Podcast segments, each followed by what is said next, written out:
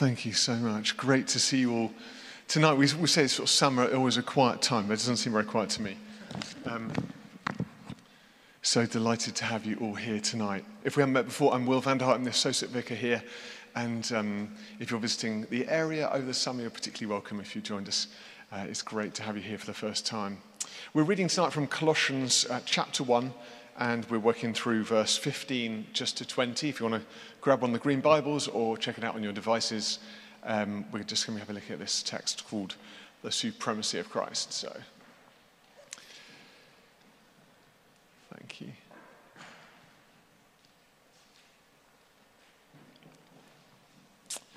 So it says, uh, He is the image of the invisible God, the firstborn over all creation.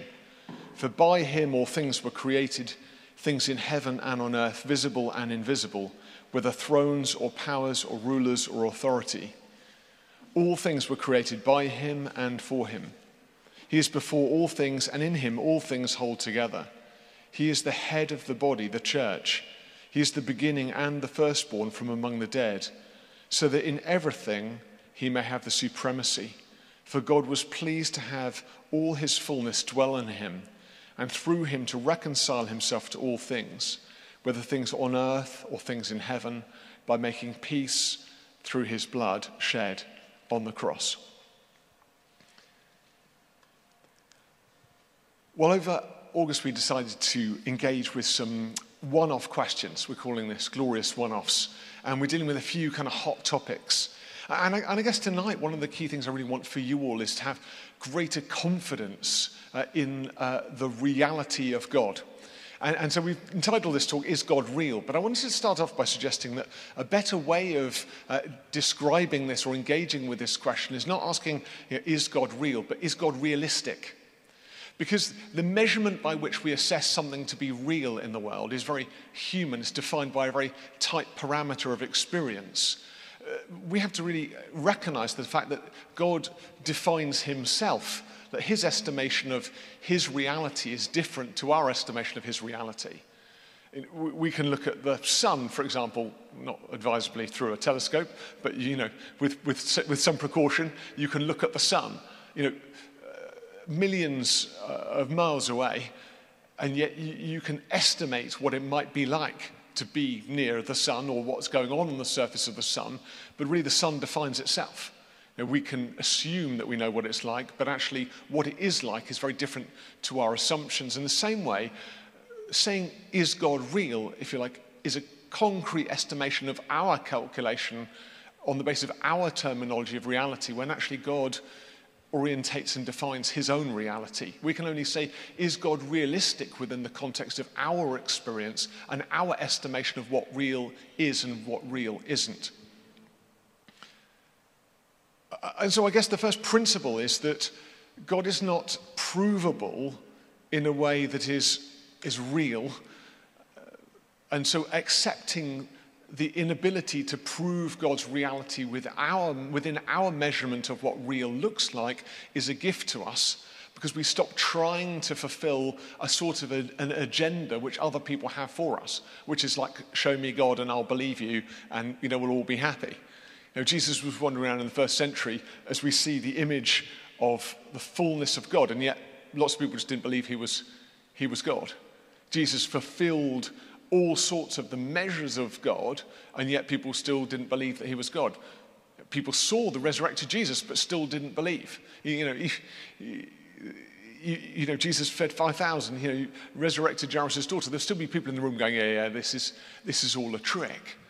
So, so I want to sort of help you to dispel the idea that if you could say God was real in your terms, everyone would believe that God was real. You know, there's lots of phenomena that are real that people still don't believe are real. And in a world filled with fake news, it's important that we recognize that only God can really define our reality. We can't. I wonder if you were watching uh, the news this week about Alex Jones and the Sandy Hook uh, judgment, a really important judgment for us to recognize in the context of a world where you can say whatever you want to say and dispute fact and get away with it. But it's important to recognize that even though Alex Jones has been indicted for something $52.5 million in reparatory payments to the parents of victims of the Sandy Hook massacre, people still believe what Alex Jones is saying that actually Sandy Hook was some sort of staged CIA event and that the parents were actually kind of crisis actors in, in an attempt to you know, change the gun laws in America. Now, what, what I want to help you to recognize tonight, and, and we're speaking to an adult an experienced and knowledgeable community of people here, is that the idea that God is provable and real in our estimation doesn't change the script for the world.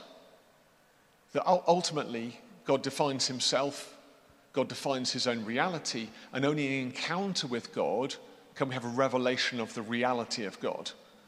And so, your Christian faith cannot be forced upon others by a, ha, look, here he is. Okay? And I think we, are at risk of that uh, in our society. The risk of driving, protect me from your beautiful cello lest I stand on it. Um, so, so, just, I, I, you know, if you, if you like, the first thing I wanted, the first, the first principle is to wake up and smell the coffee about reality. You know, there's a significant contingent of people in the world at the moment who believe the world's actually flat. Now, people haven't really believed that for, for 400 years. And yet, despite having the technology and the experience of outer space, uh, despite visiting the moon, there are a significant number of people who still believe that the world is actually flat and you could somehow fall off the end. Now, you're laughing because you think that that's ridiculous, but that's still people's encounter with truth in a post truth world. And therefore, any attempt that you make to try and prove the world is round to people who believe it's flat generally falls on its face.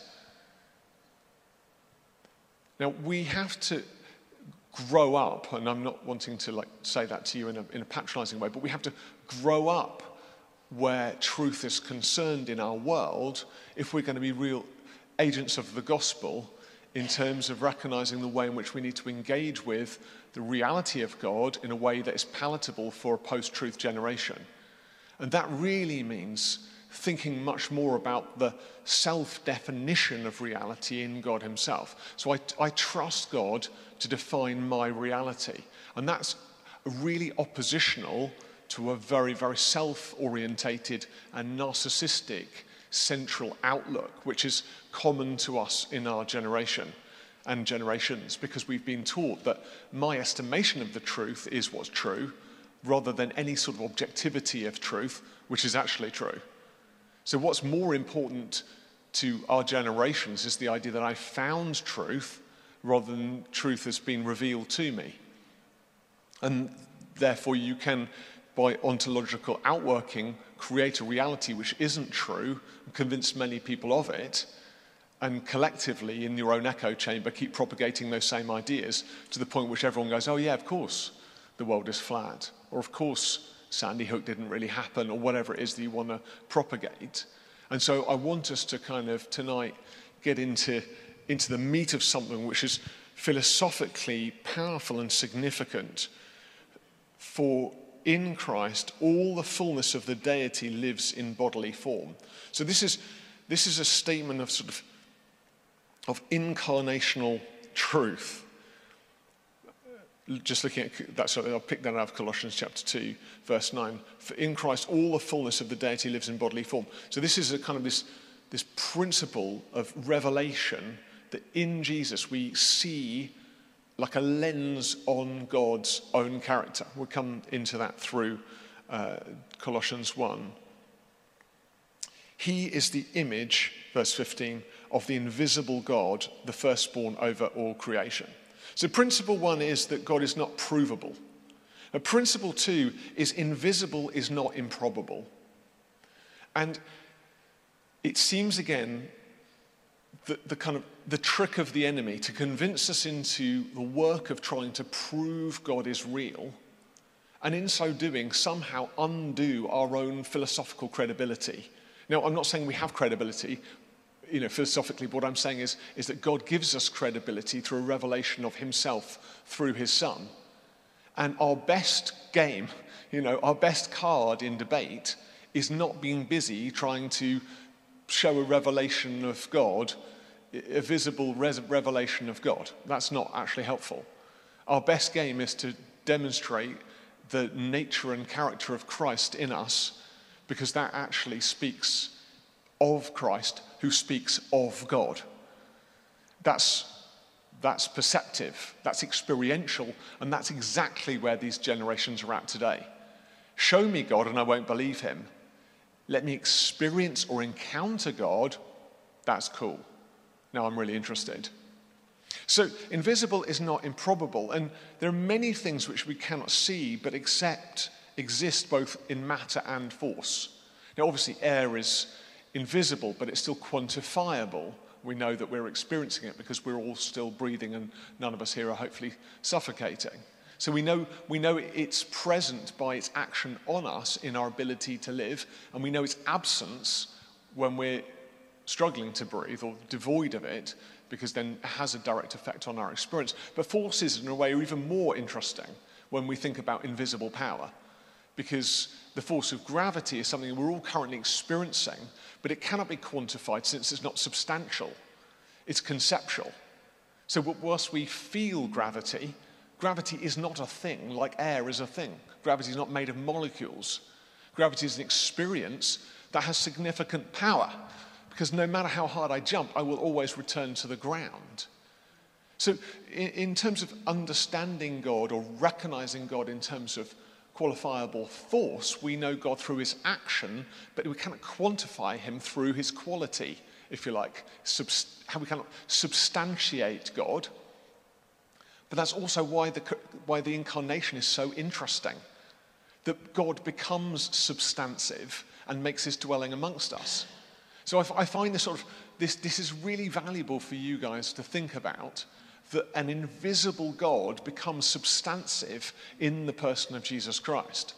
So you suddenly start saying to uh, uh you know a very um, skeptical generation, yes, God is invisible. Lots of things are invisible Gravity is invisible, and yet still is real. God is invisible, yet I still believe it's realistic to believe in God. But what if gravity became substantive? What if you could catch gravity in a bag and then demonstrate what gravity really is? Now, Jesus is substantive God.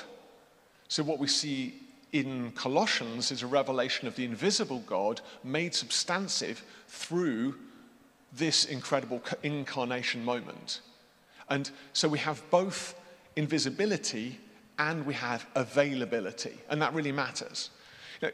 You know, we, just the, the, the, reasonableness or the realistic nature of God is, you know, exists in this kind of quality between nothingness and absolute being. There's sort of the, the emptiness, the, the devoidness of the, come on, God, if only you would kind of come out of my bag, which is obviously empty.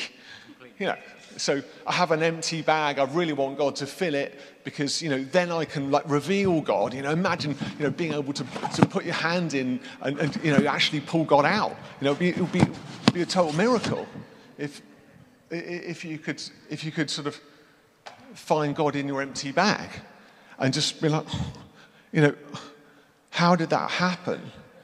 But, but the, the, the fact is, that, that the invisibility of God becomes visible, substantively visible in the incarnation. So God suddenly goes from nothing, where are you, to something, to being present in the person of Jesus. And that's exciting, but also realistic. If you think about the kind of age old idea of God as this sort of grey haired, wise old man, or Morgan Freeman even, uh, on, in, in a sort of in a throne on a cloud somewhere in the sky. If I showed you that, would that be probable or improbable? How would you feel if you saw it? Would it be real or fake? It would feel fake. Uh, it would feel ridiculously fake because, because we ascribe to God all of these unique features omnipotence, omnipresence, omniscience, this ability to be everywhere and anywhere all at one time. And so to make the invisible God substantive in a cosmic sense, is to limit God and diminish him to a point when he becomes a parody of himself.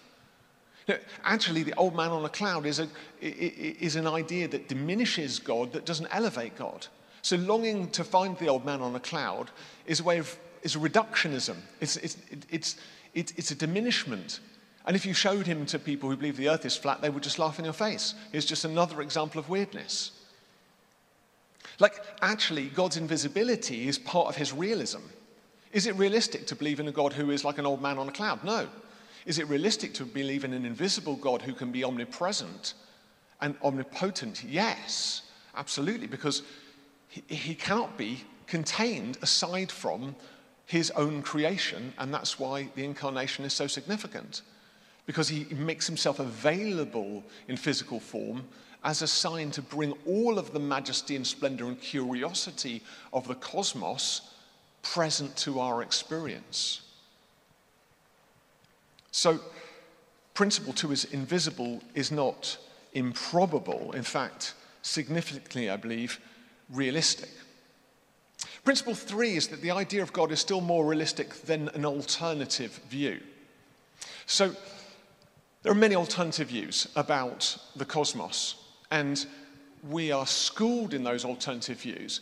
And what I find quite interesting is the, is the idea that Christians have a sort of limited knowledge, that Christians are generally foolish, and that they've suspended all sort of scientific understanding for the sake of some sort of hocus pocus idea. But, but you know, if I've really got an empty bag, can I really create something ex nihilo? Now, I thought it was very interesting reading Professor Brian Cox. Who, who, remembers D Ream? Am I the only one who remembered that Brian Cox was originally in a great pop band when I was at school? Uh, but he's actually gone on to become quite a popular and rather a good scientist, I think.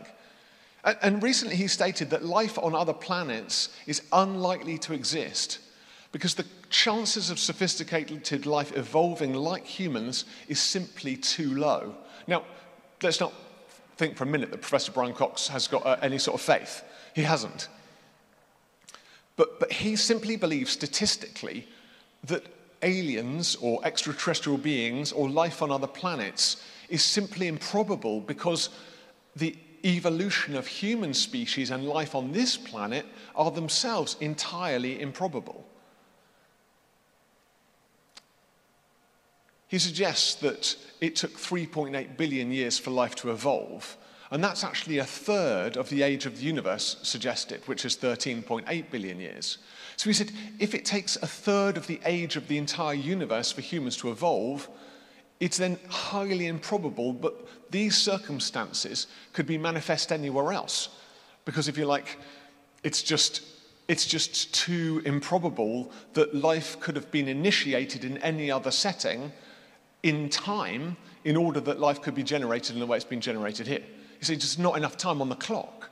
And, and Professor Brian Cox is, is also loggerheads with some mathematicians who suggest that actually their estimation of the age of the Earth is probably slightly, um, you know, long, slightly old, potentially, because the initial acceleration of the Earth's, uh, or the universe's expansion has been slowing down. So it's not been, if you like, expanding at the same speed for time. And so people who, mathematicians who believe that actually this process might have been more expansive and more dramatic than he thinks, put them at loggerhead with the evolutionary timescale because suddenly the universe isn't old enough to create life as we see it. Now, I'll be absolutely frank with you, I'm not a seven day creationist. And that's not because it couldn't happen, it's just because I don't believe the, the Genesis is trying to tell us that. I believe Genesis is trying to tell us some very unique things about the nature of God and his character in a ancient Near Eastern worldview, which believed that God was essentially bad and probably wanted to have sex with people and eat them for breakfast. And, you know, there's a great revelation to show that that isn't true. So I believe, if you like, in intelligent design. I believe that behind the creation, however it came to being, is, is a good and benevolent God. Now, is that realistic? Well, it seems to me if I've got nothing in my bag, nothing has to create nothing for it to become something, and that seems quite improbable. It seems much more likely that if I've got nothing in my bag and I'm a something and I'm then trying to create something out of nothing, I'm much more likely to be able to, be able to create something since, you know, I'm actually here to create something from my empty bag. So, whilst it is completely empty, if I'm, if you're like, in this illustration, acting as an agent, as, you know, in agency as God, it seems to make much more sense to me that I, as a benevolent force in this bag of universe, I'm actually pulling something created out of that bag, even though there's nothing in the bag. Whereas it seems highly improbable that I just put this bag down and leave it for 3.8 billion years in the hope that we will crawl out of that bag at some point in the future. Because that doesn't seem to me any more realistic. In fact, it seems to me far less realistic than what's just happened. See, the case for God as creator makes sense in science because ultimately, at the end of the science conversation, is still a faith conversation. And, and that's really important that we as Christians don't get diminished and patronized into the suggestion that we're all party to some sort of hocus pocus fairy tale that makes stuff up that doesn't have anything to do with science. The fact is, at the end of the science story are all sorts of interesting hocus pocus fairy tales. We've got to ask ourselves which ones are more realistic. And if nothing can create nothing out of nothing and provide something, then I'm, you know, I'm obviously a donkey speaking to you right now. But if something can create something out of nothing, that's still improbable, but it's far less probable, improbable than nothing creating something out of nothing. Does that make sense? It doesn't make sense to me. But anyway. So, what we see in the text here again is Paul in Colossians, he's expressing this reality for by him all things were created, things in heaven and on earth, visible and invisible, whether thrones or powers or rulers or authorities, all things were created by him and for him. So, you know, ultimately, it doesn't matter whether we believe in uh, you know, short life creationism or whether we believe in an evolutionary model, whether we believe in kind of intelligent design. Ultimately, what we're saying is in origin, where is God in your story? And it's very convenient to edit God out of the origin story, because if you do, you kind of like just do whatever you want. But it's a cheap trick, isn't it? Just to be like, yeah, nothing, just no, there was nothing and nothing and nothing, and then suddenly there's something. So there's no one to be accountable to. You know, it's, it's just a cheap trick. Like, at the end of the day, whatever you think about God, origin is origin. And therefore, origin requires us to begin to relate and say, well, what meaning does this have? What, what relevance does this have, given the fact that God has origin? So, that's really important. Principle number three the idea of God is still more realistic than an alternative. Principle four is that Jesus make God, makes God's supernatural action plain. So, you know, again, this is difficult for non Christians because we talk about origin and they're like, oh, yeah, I kind of get that. You know, God, long way off, you know, mm, power, sort of benevolent power. Lots of people actually think, yeah, that's okay. They kind of like the idea of an unknown, benevolent power behind the universe, but he's got to be a really long way off because if he gets any closer, then that's going to make me feel uncomfortable and, and accountable. So, when we're having the conversation about is God real, remember we're moving into is God realistic, then a lot of people are like, oh yeah, I kind of like the idea of a theism. That is a kind of God origin story, but I just don't like the idea of God getting very close to me because it gets a bit icky. And then I've got to suddenly relate to God. But what's really powerful and significant, as we said already, is that God, if you like, the long way off origin story comes near. In the message, uh, it says, is that, um, is that the word became flesh and moved into my neighborhood. Thank you, Ross. Yeah, which I really like. Because it's just, oh, oh, no, you know, it's taken away all the spirituality of the language and all the otherness of the language. And, you know, the word became flesh and moved into my neighborhood. That's, ah, that's far too close to me. That doesn't feel good. I feel like, oh, that's awkward. Now I've suddenly got to work out how I relate, not to the theists, but how to relate to the personal encounter with a God who's made himself known to me through uh, his, his son Jesus. So in verse 17, we see um, that he is before all things, and in him all things hold together. And I think this is really important because, again, in terms of Trinitarian theology, the Father, Son, and Holy Spirit, we have a sense, and again, issued in Genesis 1, that, that, that, that God is both three and one, hovering over the waters, you know, this sort of issuing part of creation. God isn't alone. You know, they, they use the plural in the Genesis story because God is, is, is more than one, and yet he's a unity, but also he's in three. There's, there's three co-relating beings, Father, Son, and Holy Spirit. The, the, the message of the Trinity is not some sort of made up stuff. You know, someone didn't suddenly one day go, Oh, I know what we should do. Let's make up God as being three parts, and then that will make sense of a load of different stuff. Now, evidence of God being the three is all the way, way, way back in Hebraic scriptures. So, you know, we have this sort of evidencing that Jesus was there at the start of creation, at the start of this story, but everything holds together in him. And so, what we find is not that Jesus is just a a sort of mirror or, or a little pictogram of what God is like. But Jesus comes with the fullness of the power of God in incarnational form. And this is really difficult to comprehend, I think, but it's also really, really powerful and really significant because the massive out there cosmological God suddenly turns up in, in here, you know, in your neighborhood.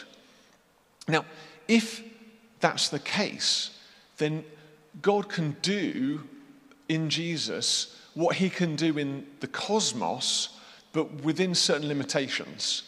So he's limited by his geography for the first time in his history, which is in itself remarkable. But he's chosen to limit himself in order that he can demonstrate the same traits of God in the immediate. And he does this um, in essence by his miracles.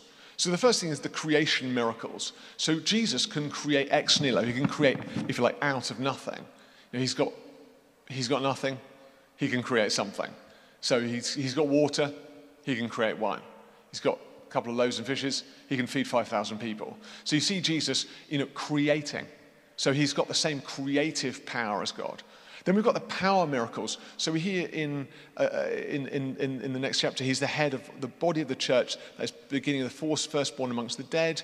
Um, sorry, he, in verse 16 again, uh, so he's created over all things, things visible and invisible, whether thrones or powers or rulers or authorities. So you've got a reference there to the demonic. So you've got Jesus exercising authority over legion and the demons saying, Who are you, Lord? Or no, have mercy on me, Lord. So they acknowledge his presence. So we've got sort of supernatural encounter, the power miracles. Then we've got the healing miracles, blind Bartimaeus, you know, the man, paralyzed man through the ceiling. And then we've got the nature miracles, Jesus commanding the storm to be still.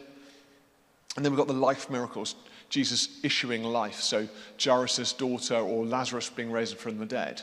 So everything that God, God does cosmologically suddenly is manifest within Jesus. The incarnation is like the cosmological power of God held in the person of Jesus Christ. Just a, a geographical limitation. The incarnation is a limit, but it's also an expression. And so Jesus, in the local, in the immediate, can enter into our circumstance, and, and he too, in the same way that God creates, creates.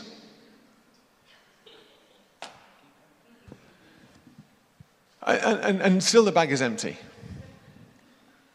Because, you know, at the end of the day, God creates, God creates, Jesus creates because Jesus is God.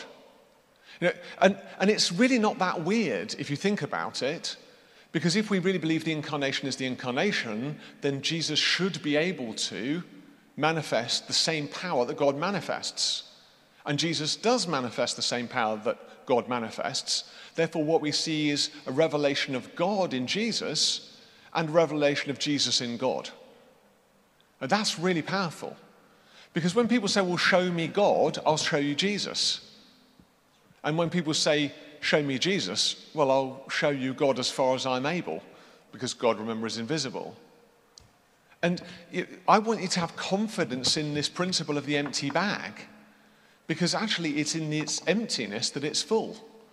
You know, it's, in, it's in its otherness that we find its authority. Principle four is that Jesus makes God's supernatural action plain. It's like, okay. So we suddenly go, oh, I see a revelation of God now in Jesus. I see how God has acted in creation, and I see how Jesus is being an expression of God's fullness here amongst us. Therefore, what I have is evidence both of God and also I have evidence that Jesus is of God. That's great. So people who worship God are now left with a big question is if you worship God, why don't you also worship Jesus? Seeing as Jesus is the only one who really manifests the evidence of relationship with God. Does that make sense? So people, if people ask you, why do you worship Jesus? Why don't you worship leaders of other faiths? That's a good question, right? Do you find yourself sometimes wondering, how do you answer that question? And think, well, I, you know, surely everyone's equal. Well, weirdly, not. Because when you look at it, Jesus is the only one who is doing any of the things that God is himself is doing. And, and, oddly, none of the other gods are actually claiming to do any of the things that God is doing. I was a teacher once and I used to teach world religions. And it was fascinating. And I'd go to different religious establishments and, and hear what they had to say. And there's lots of great stuff there. But no one was saying, our, our God, our person, our prophet raised people from the dead. No one said that. No one said that our God actually died and then rose from the dead. That's definitely not. And, and even the sort of healing stuff, it was more like, you know, lots and lots of mystery and lots of wisdom, loads of wisdom. There's lots of great wisdom in other religions, loads of great wisdom, very interesting. But no one's making these kind of claims. In fact, to make the claim that you're a prophet person or your leader person bears any resemblance to God in itself can be a blasphemy. So when you say, Why do I worship Jesus? Well, I worship Jesus because here in the scriptures it says that by him all things were created things in heaven and earth, visible and invisible, whether thrones, powers, rulers, or authorities. All things were created by him and for him. So they were created by God and for Jesus and through Jesus for God. That's the weird interpenetrating nature of the Holy Trinity, the empty bag. So if you want to say, why do I worship Jesus? Is God real? Well, God's realistic because of these features, and Jesus is realistic because why worship anyone else? No one else is making any of these claims, and no one's demonstrated any of this power. That gives me quite a lot of confidence. Just a couple of things before I land. Principle five is that thrones, dominions, rulers, and powers exist. Now, the dark triad, if you like, is narcissism, psychopathy, and Machiavellianism. Um, we won't spend too much time on those because they're not very pleasant.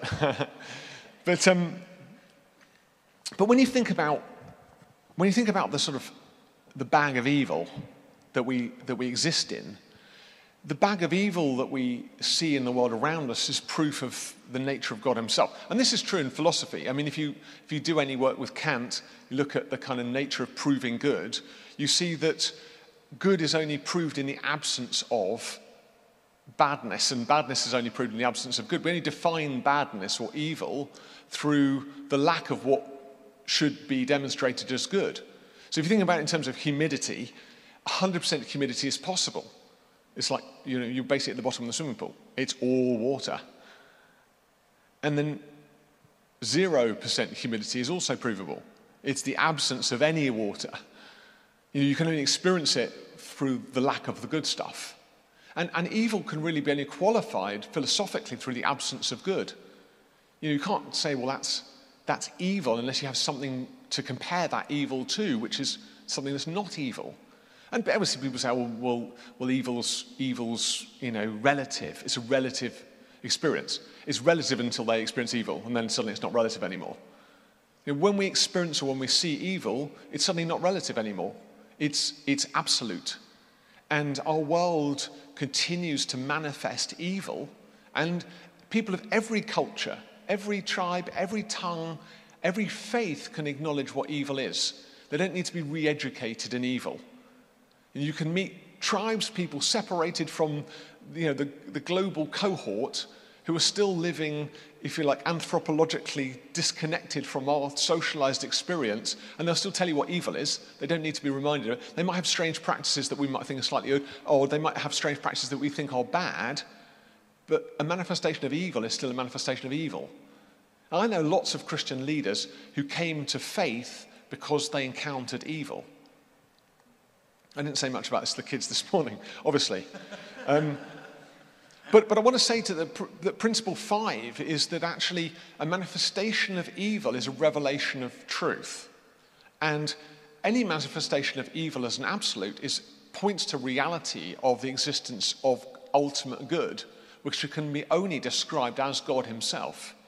And since this, again, is not substantive, it's, if you like, principled and force orientated, it's not something you can just qualify.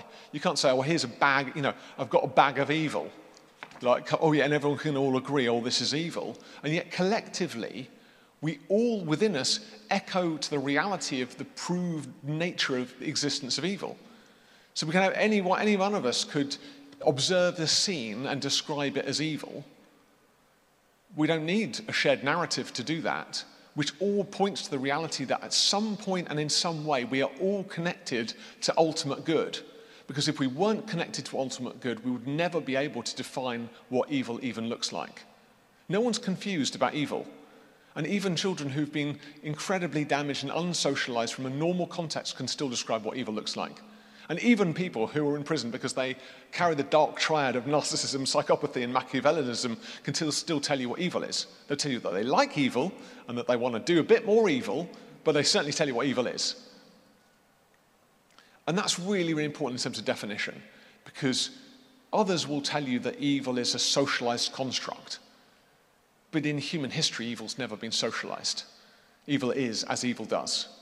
And so, recognizing, again, principle five, that evil exists is to acknowledge with sound reason that it's realistic to believe that ultimate good also exists, and that's God Himself. Two more principles. I know I'm running out of time. Hopefully, you're not running out of patience. I haven't got anything else coming out of my bag right now, by the way. Principle six, I know, sorry. Principle six is that through Jesus, God reconciled himself to us by making peace through his blood on the cross. Now, Everything I've said so far is power orientated.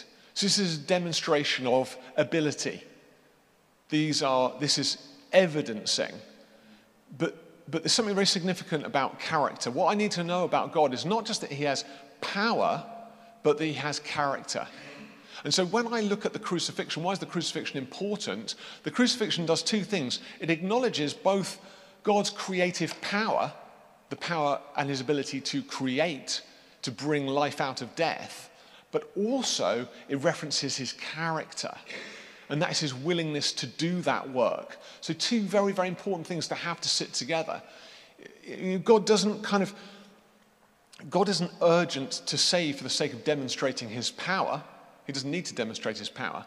God is urgent to save because he needs to demonstrate his character of love, because love does that's it.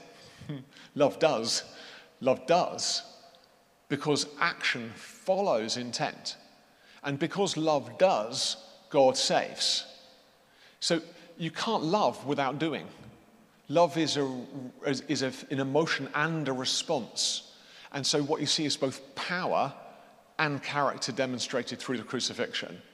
So why do we believe the crucifixion is important? Again, conservative evangelicals, no, I have no beef with them what they do is they tend to over-focus, I believe, on power because what they want to do is sort of prove that, if you like, the equation of sin versus Christ equals redemption and reconciliation.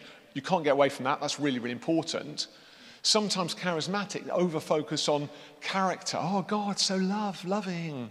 God loves you, man. You know, wow, experience God's love. So cool, amazing. So we're over here with the sort of, you know, all in the kind of mist of love.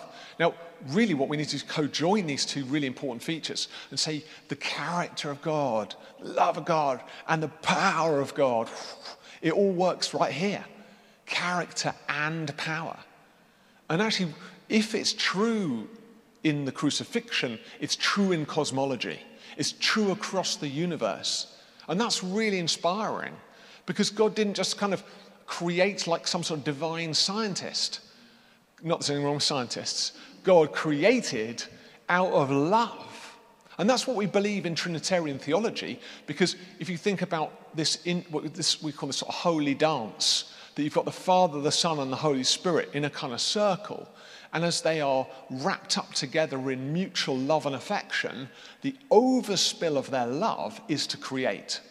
It's not, a, it's not a need. God is not a sort of divine narcissist who needs to create people to love him. God is the divine lover, and out of his incredible overspill of love and mutuality, we are created. And then we're created and welcomed into this spiral of love and affection.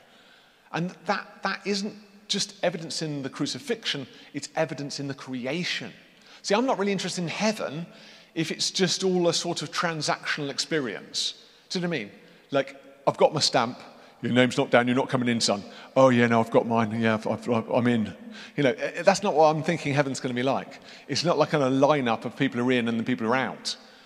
Um, that's not what it's about. You, you, sort of get in and go, oh, phew, glad I've got past the bouncers. Uh, you know, it, it's like we're going to be wrapped up in a supernatural cauldron of love with God.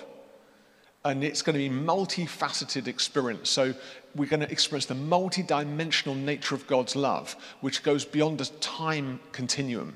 That means we're going to experience all of history in the universe in immediacy. It's going to be quite confusing. But we'll have the capacity to do that because we're living multidimensionally. We, are, we become spirit and encounter God in fullness, and then suddenly we're outside of this linear experience. Just as Jesus in the incarnation was limited, so we're limited. But when we are resurrected, we will be unlimited in union with God, Father, Son, and Holy Spirit. That's exciting to me. Now, that's not unreasonable. This is all good science. This is all metaphysical science that we can accept. So, you know, I'm saying is God reasonable, not is God real. I'm saying is, is this a reasonable phenomenon? Yes, this is a reasonable phenomenon if we believe in the supernatural. So, through God reconciles himself to us, making peace through his blood on the cross. The reality of God's character is best manifest through the crucifixion, since it's the ultimate expression of goodness. We've talked about evil. This is goodness. This is the ultimate expression of God's goodness. And finally, sorry, it's been a long, a long evening. Finally, God is evidenced through the ongoing encounter of the church with the power of the Holy Spirit. You know, it seems to me that if there is an ability for me to show you the nothing something of God in the bag, it's in the ongoing encounter of the church with the supernatural God that actually the Holy Spirit brings confidence to the people of God in ongoing encounter with supernatural things. Now, again, it seems incredible that the world both accepts the supernatural largely, in, you know, in terms of, I believe in sort of more than just biology, and yet denies religious supernatural experience as a sort of group effect. Now, I've no doubt there is group effect in the life of the church sometimes. I'm not going to deny that. Some people hype stuff up. That's reality. You know, that's okay. I mean, I don't like it, but that's what sometimes goes on. I have a lot of background in the psychological world. I know I can pull all sorts of fancy tricks to make people feel like things are supernatural. Believe me, I try really hard not to do any of that. If I ever do, criticize me, admonish me. You know, I'm always trying to normalize the things of the Spirit on one level I can't escape the reality of the Holy Spirit when He's at work. And I particularly can't escape that reality through words of knowledge and pictures, which really have no basis or origin other than in God Himself, who brings revelation. You know, we can speak in tongues, maybe. We can force some gifts, maybe. We can jump around a bit. We can lie on the floor. Some of that's authentic. Sometimes maybe it's, it's not as authentic as we might like it to be. I cannot get away from the revelation of prophecy. I cannot get away from the gift of the Spirit in, in bringing unique revelation, which is unknowable. And we cannot get away from the reality of healing. Now, I've got to be honest, I haven't got a healing gift, but I have encountered healing in my ministry probably five times in 20 years. And every time it's happened, one time very, very visually, I've been like the flat earth people, kind of going, This is not happening. This is not true. I'm seeing this and I'm physically experiencing this, but it's just not real. So I'm like in my world of doubt despite seeing something which is supernaturally happening. Now, in our encounter with the Holy Spirit ongoing, we see evidence of everything that I've described thus far. And that's why we're charismatic Christians. It's not just that we're trying to evidence God, it's that we are living in full encounter with God as far as is possible now, because all of this is proving, evidencing, and part of a greater relationship which we exist within. Amen. Hallelujah. Whew, so glad I got to the end of that one. right. Why don't we stand? Let's pray.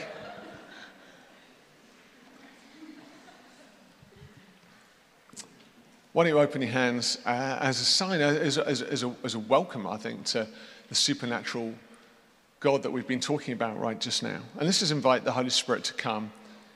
And um, I, I, think there's two things to pray for tonight confidence, confidence in, in, in the uh, realistic claims that we're making as Christians.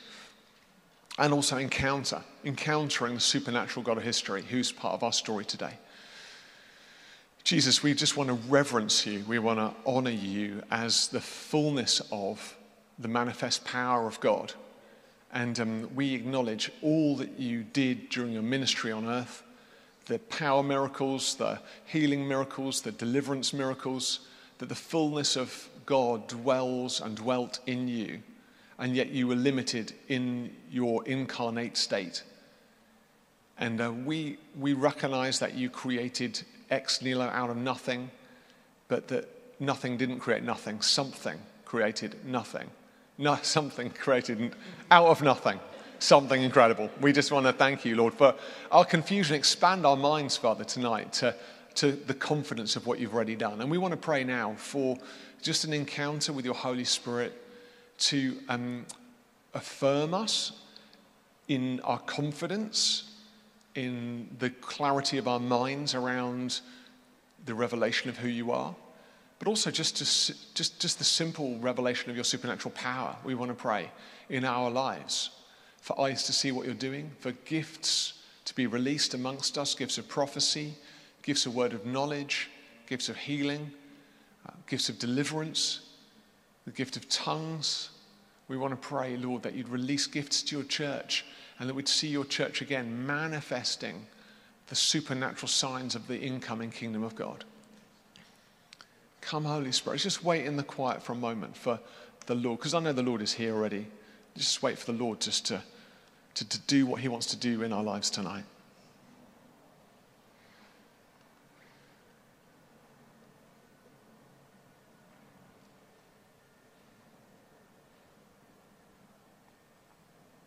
Come, Holy Spirit. Come, Holy Spirit. It's okay to doubt, by the way. Just if you, if you doubt, it's okay. Don't let doubts block you from encounter. Just, just be like, Lord, I doubt, but I just I want to believe. Help my unbelief, Lord. Help my unbelief. Increase your presence, Father. I can see the Spirit of God just moving on a few people right now. If that's you, just ask for more. Just say, Lord, I want more. I want more. I want more of what you're doing.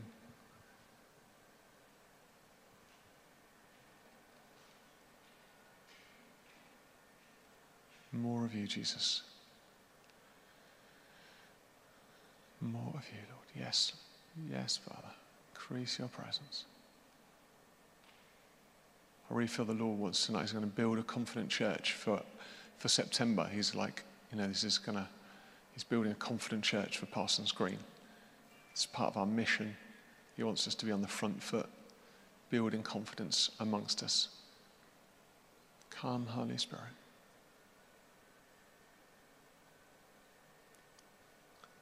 If you're equipped to pray, I'd love it. If you're just, you know, you'd like prayer tonight, we want to pray. And if, if some leaders just going to be down the right hand side of the room, and we're going to worship a little bit more. But just if you just feel like I just want more, I want to encounter the supernatural God. If that's your prayer, then we want to pray for you.